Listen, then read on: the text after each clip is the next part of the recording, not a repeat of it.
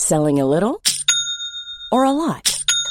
Shopify helps you do your thing however you cha-ching. Shopify is the global commerce platform that helps you sell at every stage of your business. From the launch your online shop stage to the first real life store stage, all the way to the did we just hit a million orders stage. Shopify is there to help you grow. Shopify helps you turn browsers into buyers with the internet's best converting checkout. 36% better on average compared to other leading commerce platforms because businesses that grow grow with Shopify. Get a $1 per month trial period at shopify.com/work. shopify.com/work.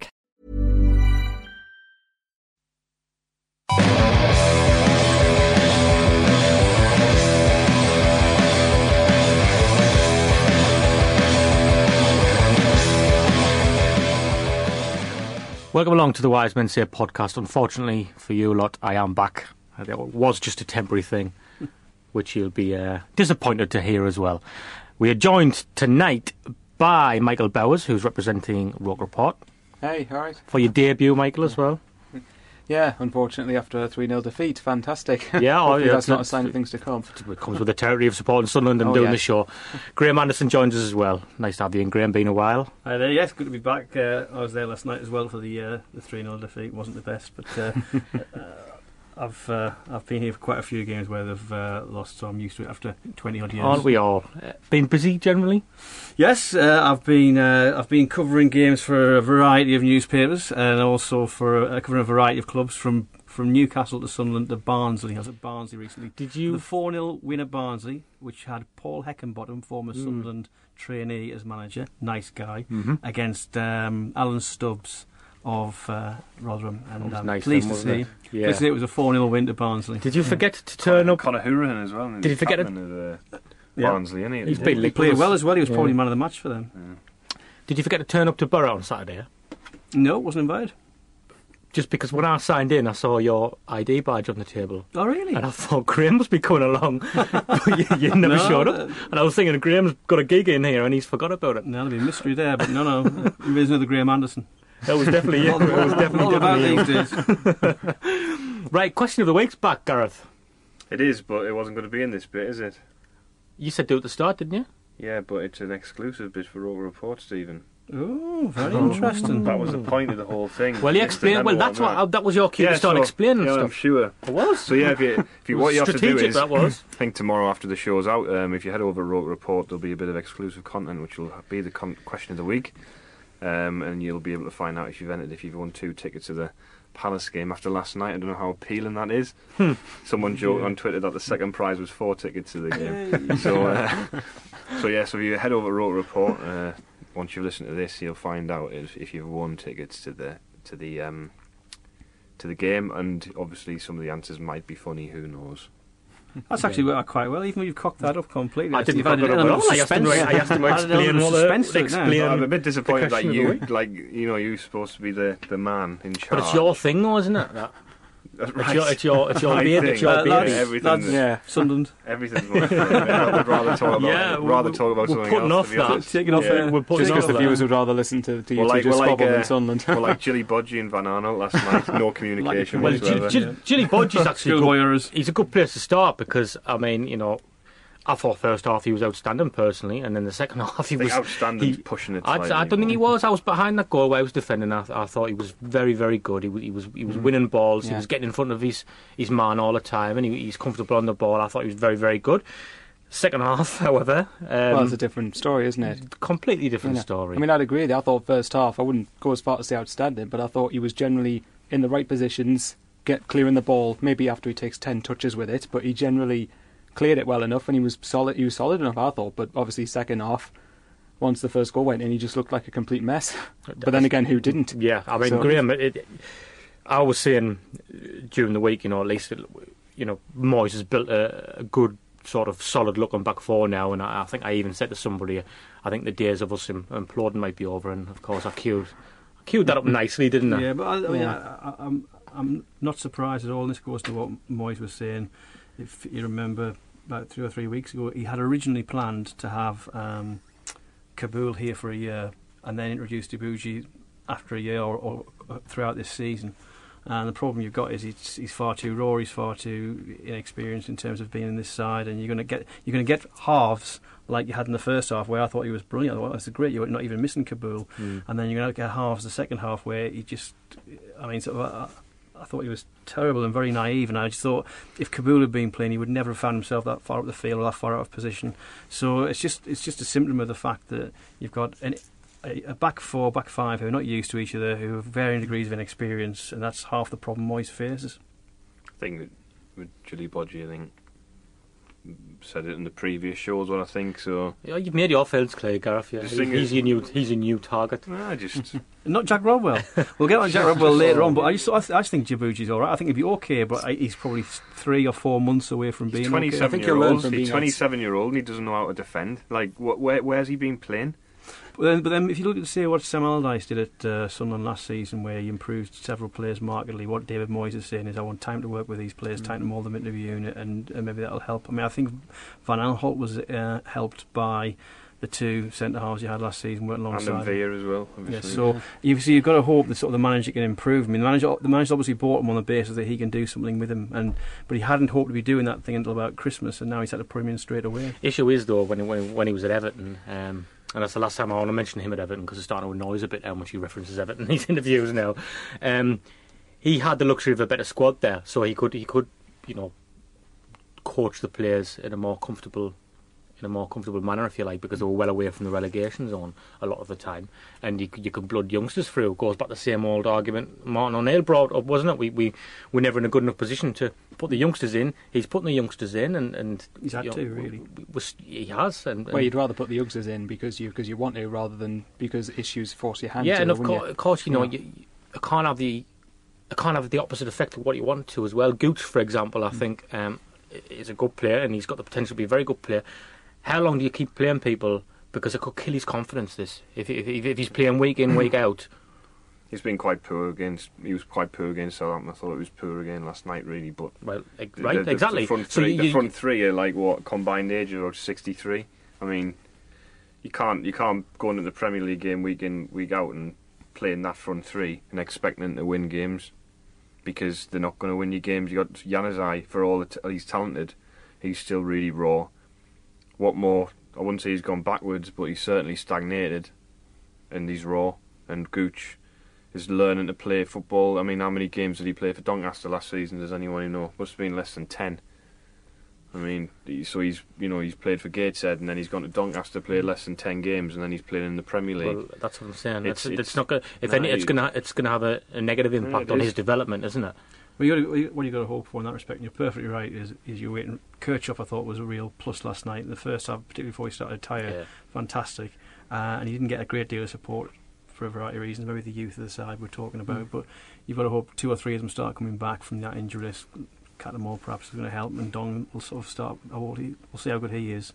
But uh, at the moment, it's a patched up side from almost from front to back, and you're seeing the results of that. And what worries me is this is now four four games without a win for Sunderland. With Spurs coming up. Yeah. Well, there was some statistics sort of saying that um, I think six seasons in a row Sunderland haven't won any of the first four games, and you're instantly under pressure. You're instantly on the back foot, and then you have these young players coming in, and they're instantly under pressure in every game, particularly. So it's not a great situation Well, to that's be it, in. and that's that's the thing with the Premier League, isn't it? It's like a cliche in that, but you know, you, you you can't be having like passengers, and you can't be that we haven't seen young players being blooded in games previously because we we haven't had, the luxury.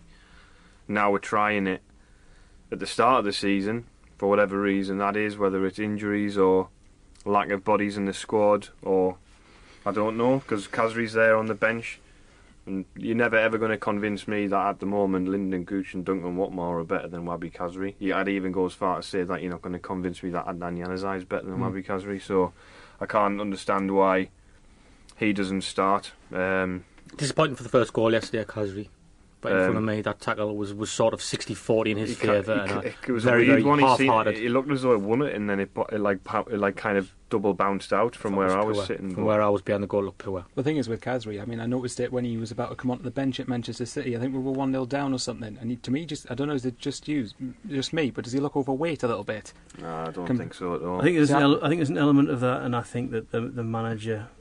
I mean, we, we never really find out the ins and outs of what managers think. There's something what- going on, isn't there? Oh, but but, but clearly, clearly the manager doesn't really fancy him in, in that. Yeah, either, he either doesn't fancy him, or probably more likely he doesn't think he's got the right attitude, or he doesn't think that he's put the effort in. I mean, you mentioned the weight side of things. The manager will know more about this, but um, I just How I- stubborn can you be though? I 'Cause it's, it's gonna gonna get to a point. myth, really, it's gonna get it's gonna get to a point. You're, you're probably right, Graeme, isn't it? And then it must be the nightmare scenario for managers where they think. I'm not going to pick this player, and I'm going to show him who's boss, and then it gets to a point where you're losing every week. I think I think I think if a managers come in and try and show I'm the boss for the sake of showing I'm the boss, it, it rarely works. But I think if a manager comes in and he, he, he treats everyone the same way and says basically if you're putting it in and you're doing the right thing, then then you'll you'll prosper. Uh, then it's okay as long as it's consistent for everybody uh, all the way down the line. And if you remember when Moyes first took over at a certain club, we don't mention much because it gets mentioned all the time on Merseyside. But he had a massive row, if you remember, with Thomas Brolin, who was the, the, the superstar at the time. If I'm probably going back before the, the birth of most of the listeners here, but but but it was there was his first game in charge. Thomas he, brought, he substituted something was Thomas Brolin came off the, off off Swedish superstar, and he just basically went down the tunnel, stormed up down the tunnel, and Moyes went after him, dragged him up. And I remember it, was, made a lot of headlines at the time. Went down the tunnel, dragged him back, and made him sit on the bench. And he was basically trying to impose his own discipline. And he's one of those managers like Reidy and Allardyce, where I'm the boss. So if Khazri isn't playing, I know I'm a big fan of Khazri, um, but if, if he isn't playing, uh, I think the manager will have his reasons. You know, You can But tell what, what you- are the reasons for playing people like Jack Rodwell? Because he has to. Because I mean, well, I think if you yeah. bring P- out, Pienaar I think- wasn't fit show for the me, game, show me he? a player in the top two divisions who couldn't do what he did last night. I think everyone um, is saying that about Jack Rodwell. I mean, I was not, I was, I was not in the press, press box for the game, which was a refreshing experience, I've got to say, um, because you're surrounded. I was in the southwest corner, and you're surrounded by fans, so you kind of get a, you know. that's sort of phrase, no fans in the press box, so you're not allowed to kind of comment or whatever sort of stuff, like you know. But you're surrounded by fans there, and there wasn't a one of them who were having Rodwell. There wasn't a one of them who was defending it. And in fact, most, especially that second half, most of the criticism. I know you fair point about Khazri and the tackle and the rest of it, and Djilobodji for his naivety in defence, but most of it was being directed in Rodwell's direction. But he's been made a scapegoat, though. I think since he's come here, he's been. Uh, you know, I mean, I can understand that you know we've paid ten million pound for this guy, but he hasn't justified it. But to There's, me, an, to, there's, an, to me, there's there's an a pl- element of that, I think, isn't there? But There it's, is. it's he's played 30 yeah, games. He's you- not won a you- game. You should be doing better. You've got a 30 point. You've got a point in the sense you could argue maybe Lyndon Gooch didn't do as as much, or it didn't affect the game. It didn't do didn't do that much either. But he's a he's a youth player playing his first few games, and Jack Rodwell's supposed to be a, a ten million pound player who should be influencing games. For me, uh, I think any criticism he gets is justified at the moment, and that's nothing personally against Jack Rodwell. I like him. I've met him, and I know him. He's a nice enough guy. But the thing is, is that if you're spending ten million, especially if Sunderland, a club like Sunderland, spending ten million, hmm. you need to have Exactly, a, a pl- yeah. person influencing games. And in the first half an hour, when Kirchhoff came on, he was influencing the game. You know, and and and Kone, when you see Kone in, he influences the game. And for me, Jack doesn't influence the game. He's not. He's not the key defender. He's not the key ball player. He doesn't. He's not. Doesn't really possess a threat in attack. So you do. You, you can understand why Sunderland fans are saying, "What is what is the kind of the point of him?" Because if you want sort of someone who does that role, where simply all you do is just keep the ball ticking over, do you want to spend ten we million haven't for got a good yeah, we haven't got a good No. enough team to do that. You need better creative players Well, if you're going to do loads, that. That's the thing. uh, thing influencing the game is, is one of the things I was looking at, thinking about last night, and you know, even the front three for all the energy. How are, they aren't influencing the game? They're not doing anything. I mean, the, Did anybody they're feel we did anybody feel we were going to score last night at all? No. Because mean, I, I was not sitting at there all. thinking, even I know you know we, we played okay until I mean, until they scored. I think. better with a chance. That And- chance but the, had, the, like, when I, I, I was sitting there watching the game, thinking that you know nil nil is the best we can hope for here because there- there's not a goal Well, on thi- this side. I thought until I thought until they scored though, I thought we were generally quite comfortable. I mean, we yeah, I could probably agree to a point we weren't looking like we were going to score, but really before Everton scored, I thought only, there was only two chances I can remember them creating. I thought the second You know, half, when they came you know- out, they absolutely roasted us from the start. I thought that they came out the blocks in the second half, and we looked at, like passengers in the game. We couldn't get out of the half, and the goal for, that they scored was inevitable. And I thought the first half, it was just a nothing game. And Mo- Moyes presented his business plan for selling Kaboul, didn't he? And at the end of the day, if a player wants to leave, he, he, he Mhm. you know you need to let him leave generally. Lack of leadership, though, because he brought great leadership qualities, didn't he? And, and, and there there is a significant lack of leaders on the on the field at the minute. With with Kaboul, the, the, it was a it was a calculated gamble. He wanted to keep Kaboul. He had no intention of selling Kaboul, but there's a suggestion that Kaboul's best days are behind him. I think in terms of uh, his health and fitness, that's- that's questionable too. Uh, well, he could go on for several years. So I think he took the calculated gamble of saying, well, 3.5 million for him. He wants to go. He wants to leave. Djilobodji, I see as a possible replacement for him. I've rushed him forward, but we can get away with that, and that money can go elsewhere in the transfer Mm. market. So I think it was a calculated gamble, but they are under pressure. What what worries me more is I think teams have figured. What really worries me is I think clubs have figured Sunderland out, and uh, I, I, I, I think in each should be needs to hopefully come back and make a difference. I don't know whether Borini's going to make a difference. I don't know whether Jan and Watmore are going to get a sudden burst of form. But basically, it's very clear. And t- I've, I've watched teams playing against Sunderland now, and they know what to do.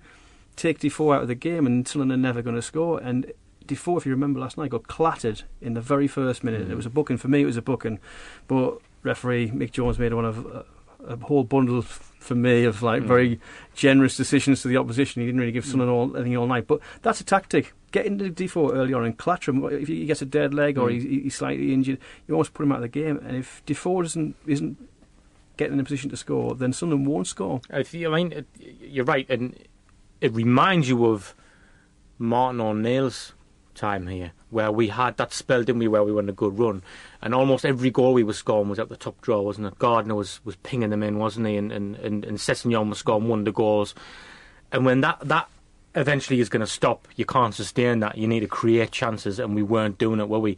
And we moved the ball slowly, and you just couldn't see where a goal was coming from. And so early into the season, that's what it looks like. Defoe's a. Defoe's a fantastic striker, and he's still got it, and he's still razor sharp. And if he has, I mean, he's going to miss them. I I actually thought that uh, everyone was sort of saying he missed a City last night. I didn't feel that way. I, I thought it was the, the way the ball had come over the top to him.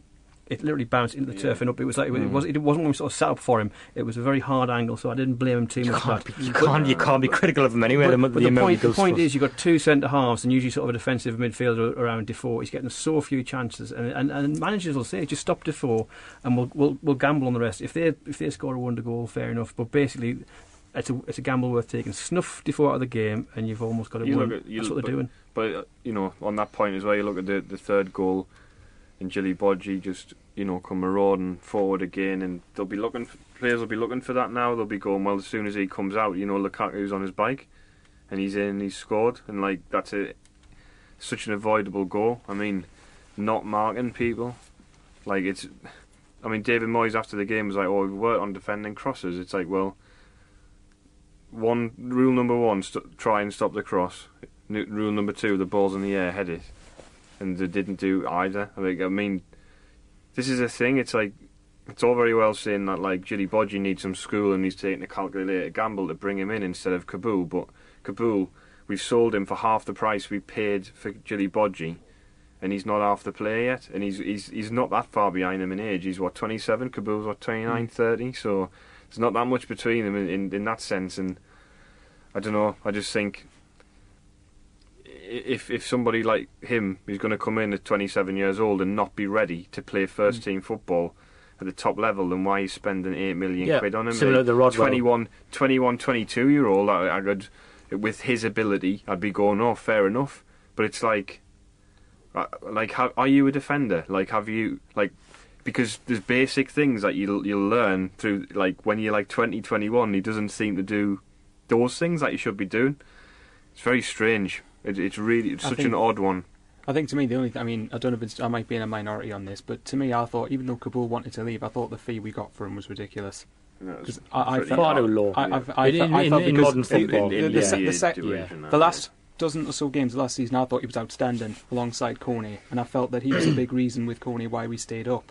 So to only get three and a half million for him when I thought he proved he was worth more than that was just was just That's ridiculous. robbery, isn't it? Well, I think, Yeah, I, like think that's a much wider issue, isn't it? There's a much wider issue. There's how come Sunderland seem to buy players at, at big and sell them cheap, and other other clubs, even Newcastle, who've been relegated. Usually, when a club gets relegated, there's a fire sale goes on. 'cause the best will in the world, those are the players who got you relegated. I don't know how, how much they got, but they end up getting Sixty million for two players. yeah, who, who, who would basically take them down and weren't very good for them. Were, Yeah. were, were really poor for them last season, especially uh, the, Sissoko. Fren- the Frenchman. Yeah, and Sunderland have got someone like Emmanuel Emmanuel Giaccherini.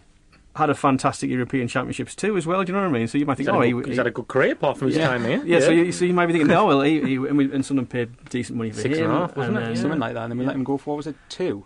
And it He happens probably all, earned more in his in his two years Yeah. at Sunderland or whatever than he's earned in his yeah, entire but it happens, it career. happens all the way down the line. The Sunderland seem to to buy big and then sell small. and it's putting pressure on the on, on the new sign and Dong as well, I guess, because we, we're seeing here, you know, we can't pay ten million quid for Rodwell and uh, and not expect them to deliver something straight away.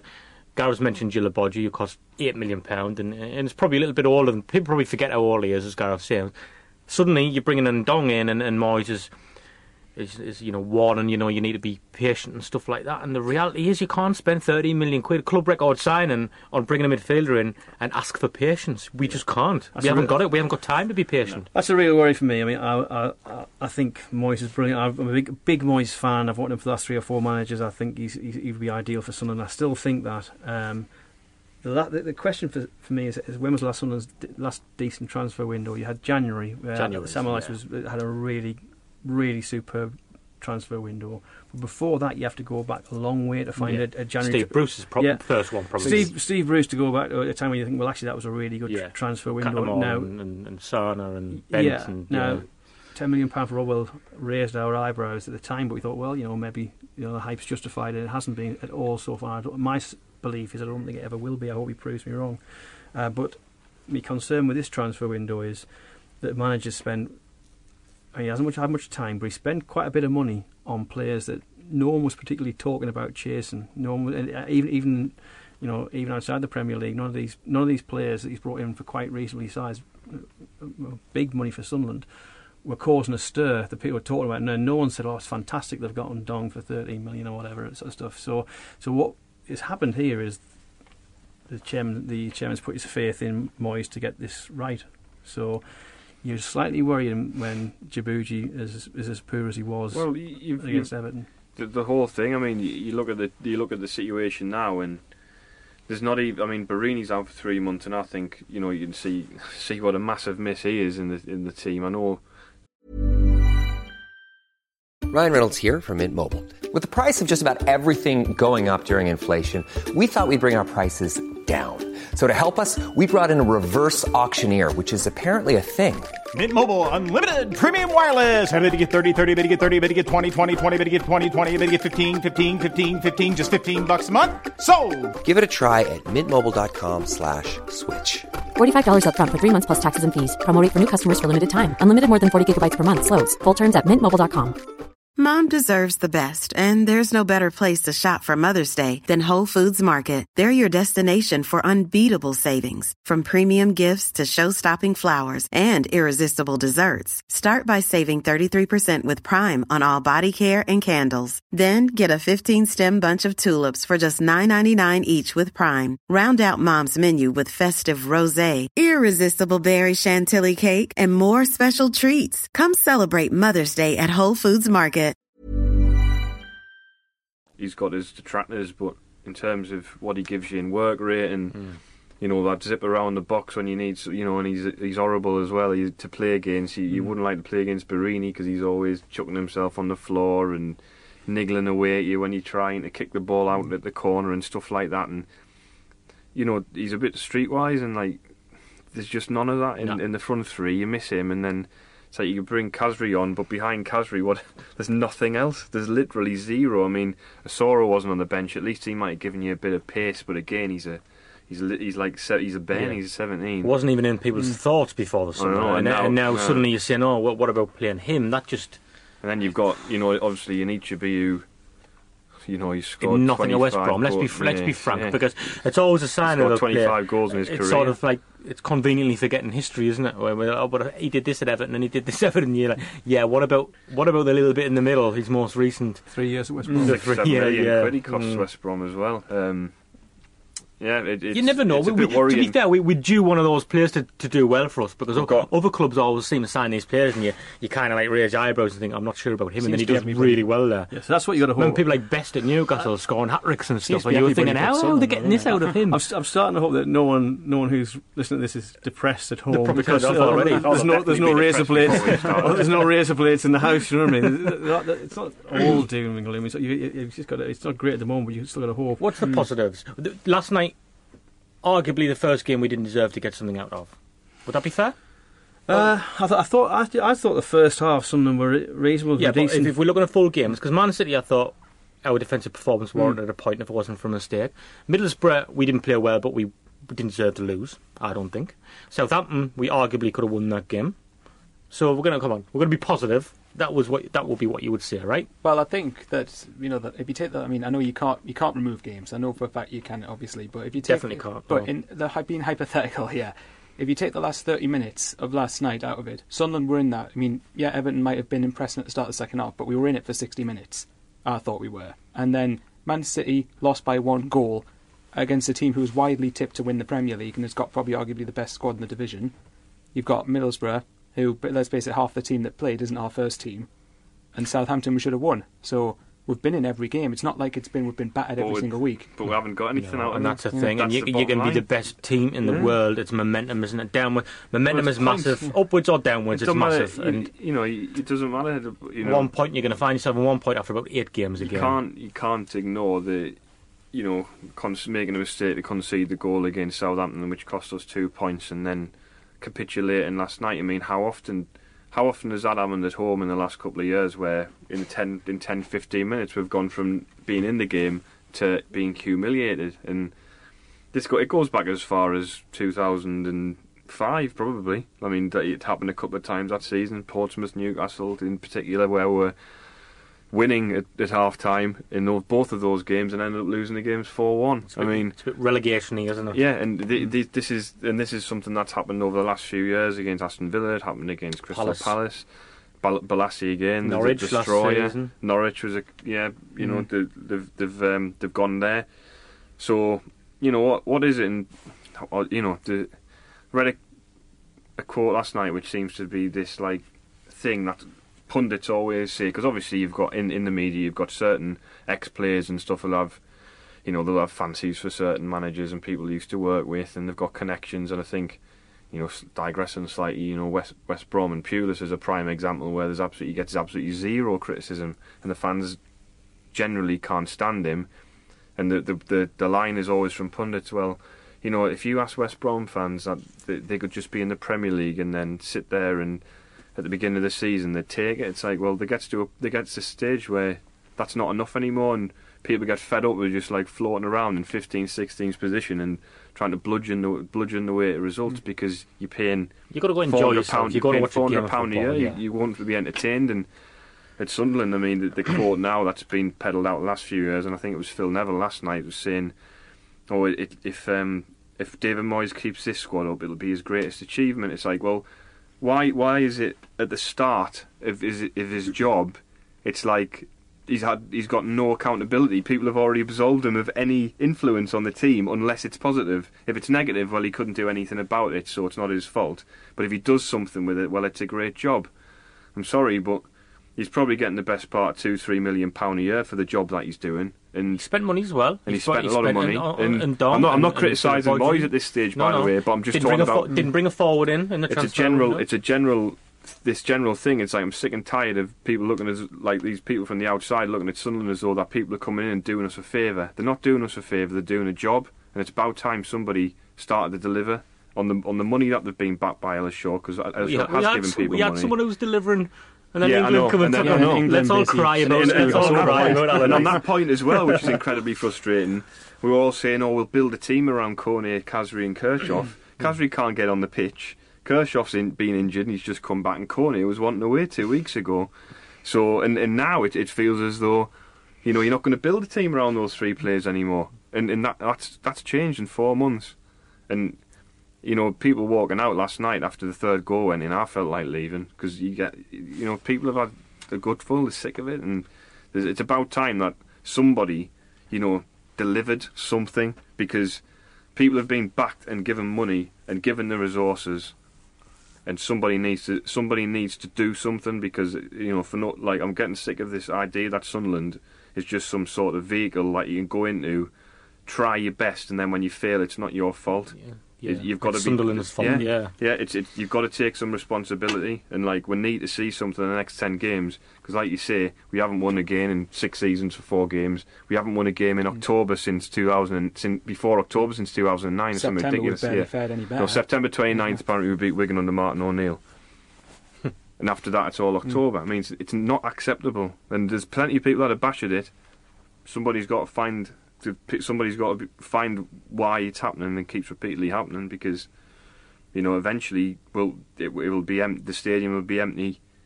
You know, at half time and at, at kick off because people will stop going because people will get sick of it.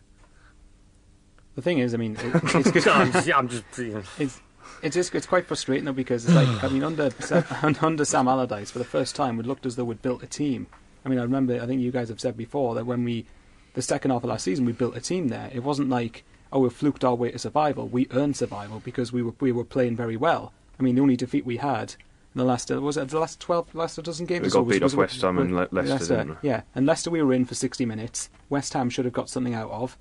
So I mean, no, we didn't, but we should have done. You know, but the point is that you know all that optimism just seems to have just gone, and if it kind of feels like we're the ones who've been relegated. There's something quite poetic Yeah. about the fact there was Everton that dismantled us yesterday. After Yeah. after that Something was the game when we won three 0 to stay up, wasn't it? And, Well, and it was gonna- everything everything looked so positive. But we It was going to be a lot harder this time, though, wasn't it? Because last time Everton were on the Chris of losing Martinez. He'd lost the players; they'd lost it completely. course. and this time, you know, you knew, you knew Everton were going to. I knew Everton last night, for instance, were going to dominate the ball. You know, that's fine. We're not good enough to outplay Everton, but I would expect us to be able to not capitulate when going behind, because that, that shot should be way behind us. And not to mention, you know, just compete. We're not, we're, sick- not as good as Everton, I just get sick of, sick of teams coming to the stadium of light and just helping themselves, and it's it's just happening too much. Like like you said, it's one it's yeah compete. It's one thing, but it's not you know they're not raffle winners like the, the professional footballers, and you know I just want to see I want to see more. Like I don't I don't believe that that performance last night was wholly acceptable in, in terms of the the ability of the team. We're not the best team in the league, but there's players in there who should be doing an awful lot more, and they're not. Yeah, I completely agree because it, it annoys me when everyone says that oh we're one of the worst teams in the division when I don't think we are. I think we're I think we're better than a good few teams in the division, I'm- but we just don't show it I'm, half wo- the time. I'm worried about a lack of, of, of clear plan and identity, which is what we hmm. were told Moyes would bring because it's improvised, isn't it? You, you watch the you watch Everton move the ball last night, and it was sort of Oh, they were- were- well, it, was you know they knew what they were doing. It was second nature. They knew where to run, where to play the ball. Everybody knew what they were doing. Where you're getting the ball, and, it and again, this is a little bit relegationy. When I, I think back to the likes of of when McAteer and, and people played for us, and they just weren't quite as good as, as some of the predecessors were. There. And um, you watch the players get the ball now, and it's right. Okay, head up. What do I do now? Pass the ball, give it to him. Okay, head up. What have I got on? It's too improvised. It's not. I'm worried. I'm worried about the, the lack of the lack of organisation now. What, what we saw under Allardyce in, in, in the final few games of the season, where it was like a well-oiled machine, wasn't it? And, and at the minute, it just doesn't look like that at all. wasn't bad football either, was it though? No, No, it was, it was no. based. It was based around getting the ball in the final third and then doing your work and there. then the players knew what they were doing, Yeah. though, didn't you? You It's- felt every time a player got the ball, they, they were looking up and they were moving, and they knew what they were doing with it. And at the minute, it just looks like it's give it to him. Right, what have I got on? What options have I have? And it, it's that I will get you think- nowhere in the See, like, last last last night, um, the, the game, um, I just thought that Sunderland's tactics seemed to be to get the ball forward as quickly as possible. I didn't disagree with that, but it, was clear. It was clear the tactics were get the ball forward, get bypass the midfield almost, just get the ball forward straight away. But then there was too much passing around the box. No one t- took responsibility. Defoe's chance came from a shot which was blocked, uh, and if they'd tried plenty more shots, which either could have tested the goalkeeper or been blocked and, and provided something else, I wouldn't have minded. But how many times did players, or won't bother naming names, how many times did players elaborate around the box, passing and passing and passing, Yeah. and then the chance went, and then they're chasing back 40, 50 yards after everyone's got forward? Uh, there didn't seem that positivity to the way that they played, and that comes from the fact that I think the players know that the, I don't. I don't think they are good enough. Um, I think when you when I watched Middlesbrough, someone play Middlesbrough, what worried me was I was thinking, well, I know Middlesbrough weren't world beaters, but I didn't. I looked at Downing, who's an experienced Premier League player, in a grade or Champions League, all, around the pitch. They'd bought well, Middlesbrough, I thought, and they'd bought early, and they'd- were, they were giving it a good go as a, as a new team. Whereas Sunderland, and this is probably the number of the matter, and it's, I'm still hopeful for a successful season for Sunderland, by the way. But what I'm saying is, at this moment in time, this is the number of the matter. Sunderland don't buy early in the, in the window. It always seems to be the last minute in a rush, and who can we get in the sales? And that, and linked with that is the fact that when they start the season, they're not starting with an established team. They try to get too many players to fit in. If you look at Sunderland's back four, for example, or in the midfield or whatever, it's it's it doesn't seem that much of a plan. I think it would have been different this season if Allardyce had stayed, and I think that complete fluke of a disruption's robbed us of the chance really that we might have had um, of making a decent start of the season. Who are we blaming for it? Joe Hart? I mean, in, for, the- his, for his absolute screw up against Iceland. in, in theory, in theory, you know, Moyes, some would argue, would probably be the the, the successor to Allardyce anyway down Oh, the yeah. line. You thought it was just going to be a continuation, didn't But, you? And it's just, I mean, I, I, I'd like, I I'd like to back the- see, I'd like, I'd like to see a bit more in terms of body language from Moyes. I know it sounds like a bit of a, you know, You'd like to see him Like- a bit more of a go at his plays from the touchline. no, I it's not even He's- that. Just like you know. when we were three 0 down last night, he was sitting slumped on the bench with his legs crossed and his arms folded, and he sort of has carried a little bit of a like every like the, the I'm up against it already kind of vibe around with him, like Mm. in the job. Do you know what I mean? Like I don't mind the, the honesty, but you know, I don't know. I just I think I'd like to just see a bit more, a bit more spark. You know, because if somebody's that if somebody's as downbeat as that, generally around the around the, the training ground and stuff like that, Mm. does that send a message to the players that? Well, we couldn't do any more, so we're just trying our best. And if we get beat, it doesn't really matter. I mean, I'm not. I don't think he would ex- accept that kind of attitude. But Right, no, I, dis- I disagree with that completely. I don't see where you're coming from, Gareth, but I disagree with that completely. I think he's downbeat because I think he's it's not quite as it said on the brochure. I think we saw it with Advocaat. When Advocaat came back uh, last the, the other summer, the one thing I was most happy with, I thought, well, there's no way he'll have come back unless he's been promised a sack load of money because he doesn't need it. So what I was relaxed about with Advocaat Mm. was he's going to get a stackload of money here, and uh, I think that was maybe what he thought. And then within a few weeks, he'd gone completely out of the car because he'd expected to have that big money to spend in the transfer market. He didn't get it, and his body language changed completely. His attitude changed completely. It's- And I wonder if there's not a little bit of that with Moyes, where Moyes has come in thinking, uh, "Here I go, I'm going to have plenty of money." And the fact is, although we're talking about big money being spent, and they are, it is big, big money for Sunderland. You talk clubs who spent 100 million quid. Man City spent 100 million quid. You know, Man United spent the- like 90 on one uh, player, didn't they? Yeah. So, so you are. I, I'm not absolving. How I'm much not, have we spent? I'm not absolving Moyes of it. Summer? It's around 20 or something. 20, no, more than 25. because Djilobodji and, and Ndong would, would be. Yeah, it's not as much as 21. it's not as much We've as got other three and a clubs half around back us. for. Kaboul. So I'm not absolving it. All I'm saying is you're looking at a squad which is frag- which is which barely stayed up, only through a fluke of like not not fluke's harsh, but only through sort of fantastic form towards the end of the season, which you probably couldn't sustain the following season. They've had players leave that team. Um, manager who's come in with a few weeks to go. Um, probably didn't get the money I think he thought he probably was going to get, and is trying to box it as best he Mm. could. And he's struggling now, and Sunderland is struggling, and tough for the fans because it's a, yet another dispiriting start after another dispiriting start. And I get where Gareth's coming from, saying like, well, we can't be here every year saying this. Mm. But for the moment, you can see the circumstances as to why it is, and there's nothing that that, that really you can do apart from And, and, support and, him the, and hope he turns and around. need- we don't have Newcastle to um, to help Take us six out. I points think off. we've been. I think. I think like you know, I know what you're saying about you know building on last season and stuff like that, but you know it's almost like we're in a fresh start now, and like whatever was there last season has been mm. completely smashed to pieces, and now we're we're back to square one. Like I said it before. If somebody had told me that we would play in Middlesbrough after that Everton game last season, that our centre midfield three would be Lyndon Gooch, Jack Rodwell, and um, Steven Pienaar. I think I've had you carted off. So I think what you can say about it is it was, it was pretty much where you'd expect Sunderland to be right now. For me, you've got Tottenham away next game, which is a difficult game.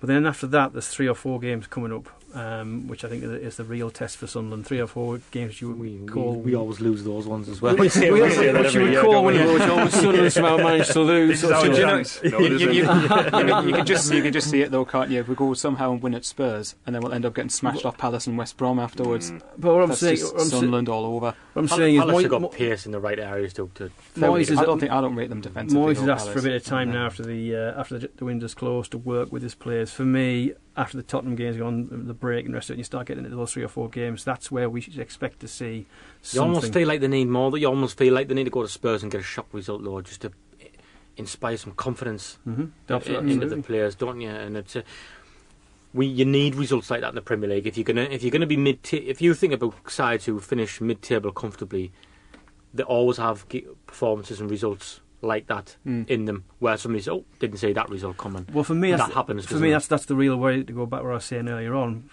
For Sunderland to get that result, it tends to be for, for Defoe. Defoe has a blinder of a game, sort of, or, or, or he either scores or he helps create problems for others to, to score. If clubs have worked Sunderland out now and just think, well, just snuff out Defoe and Sunderland w- you know, are almost knackered, Well, one that's a worry. well one big tactic though against Sunderland. So if you just go in front, when do they, they never come from behind to get anything? Because I remember that I think was it last season against Chelsea was the only time in the last five years we've gone behind in the Premier League and come back to win.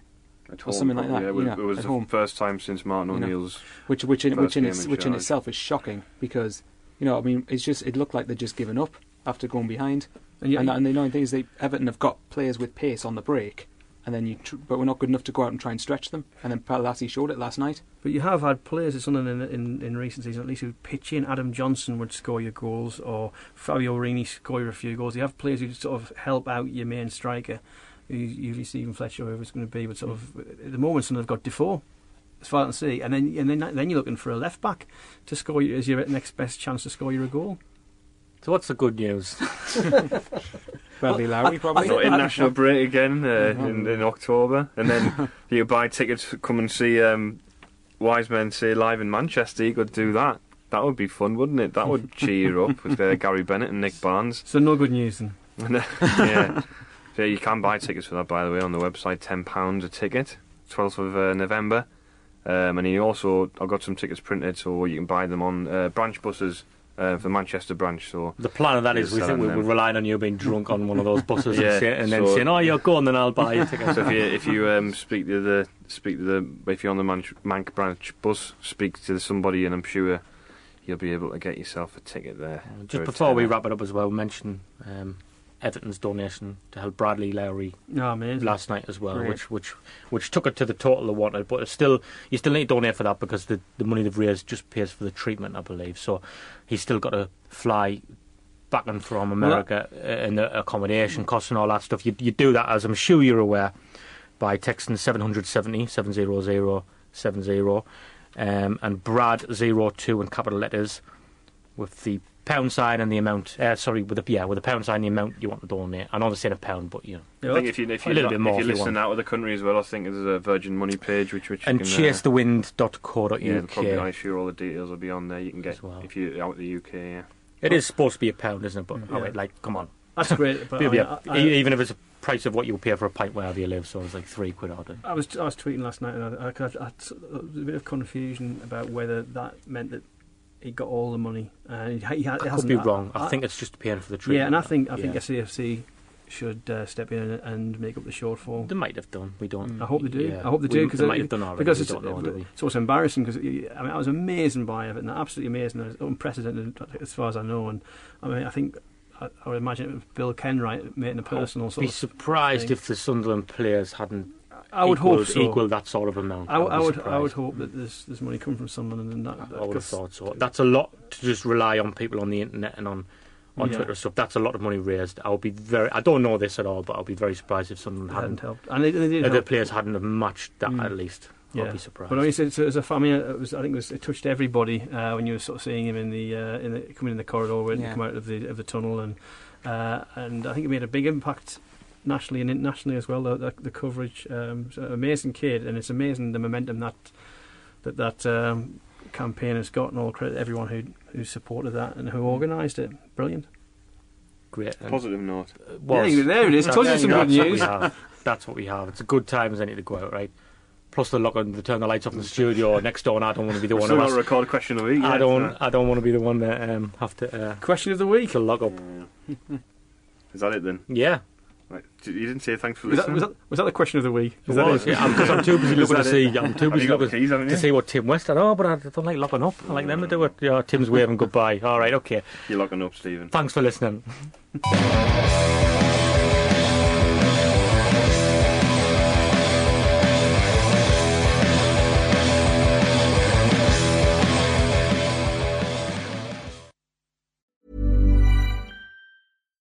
deserves the best, and there's no better place to shop for Mother's Day than Whole Foods Market. They're your destination for unbeatable savings, from premium gifts to show-stopping flowers and irresistible desserts. Start by saving 33% with Prime on all body care and candles. Then get a 15-stem bunch of tulips for just $9.99 each with Prime. Round out Mom's menu with festive rosé, irresistible berry chantilly cake, and more special treats. Come celebrate Mother's Day at Whole Foods Market.